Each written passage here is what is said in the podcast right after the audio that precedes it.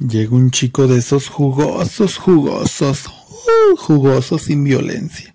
Llega y le dice a, a, uno, dice, hola, buenas tardes, yo soy Leo, y que conteste el otro, ay, pues mucho gusto, yo soy Virgo.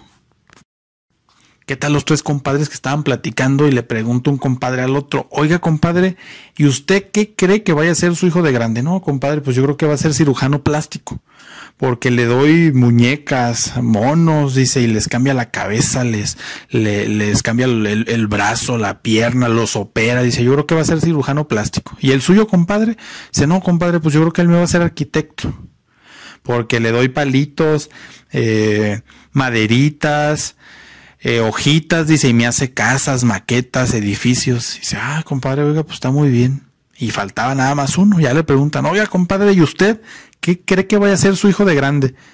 Dice, pues el mío yo creo que va a ser mesero. Dice, ay, ching, mesero, dice, pero ¿cómo? ¿Pero por qué mesero? Dice, pues cada vez que le hablo se hace menso y nunca viene.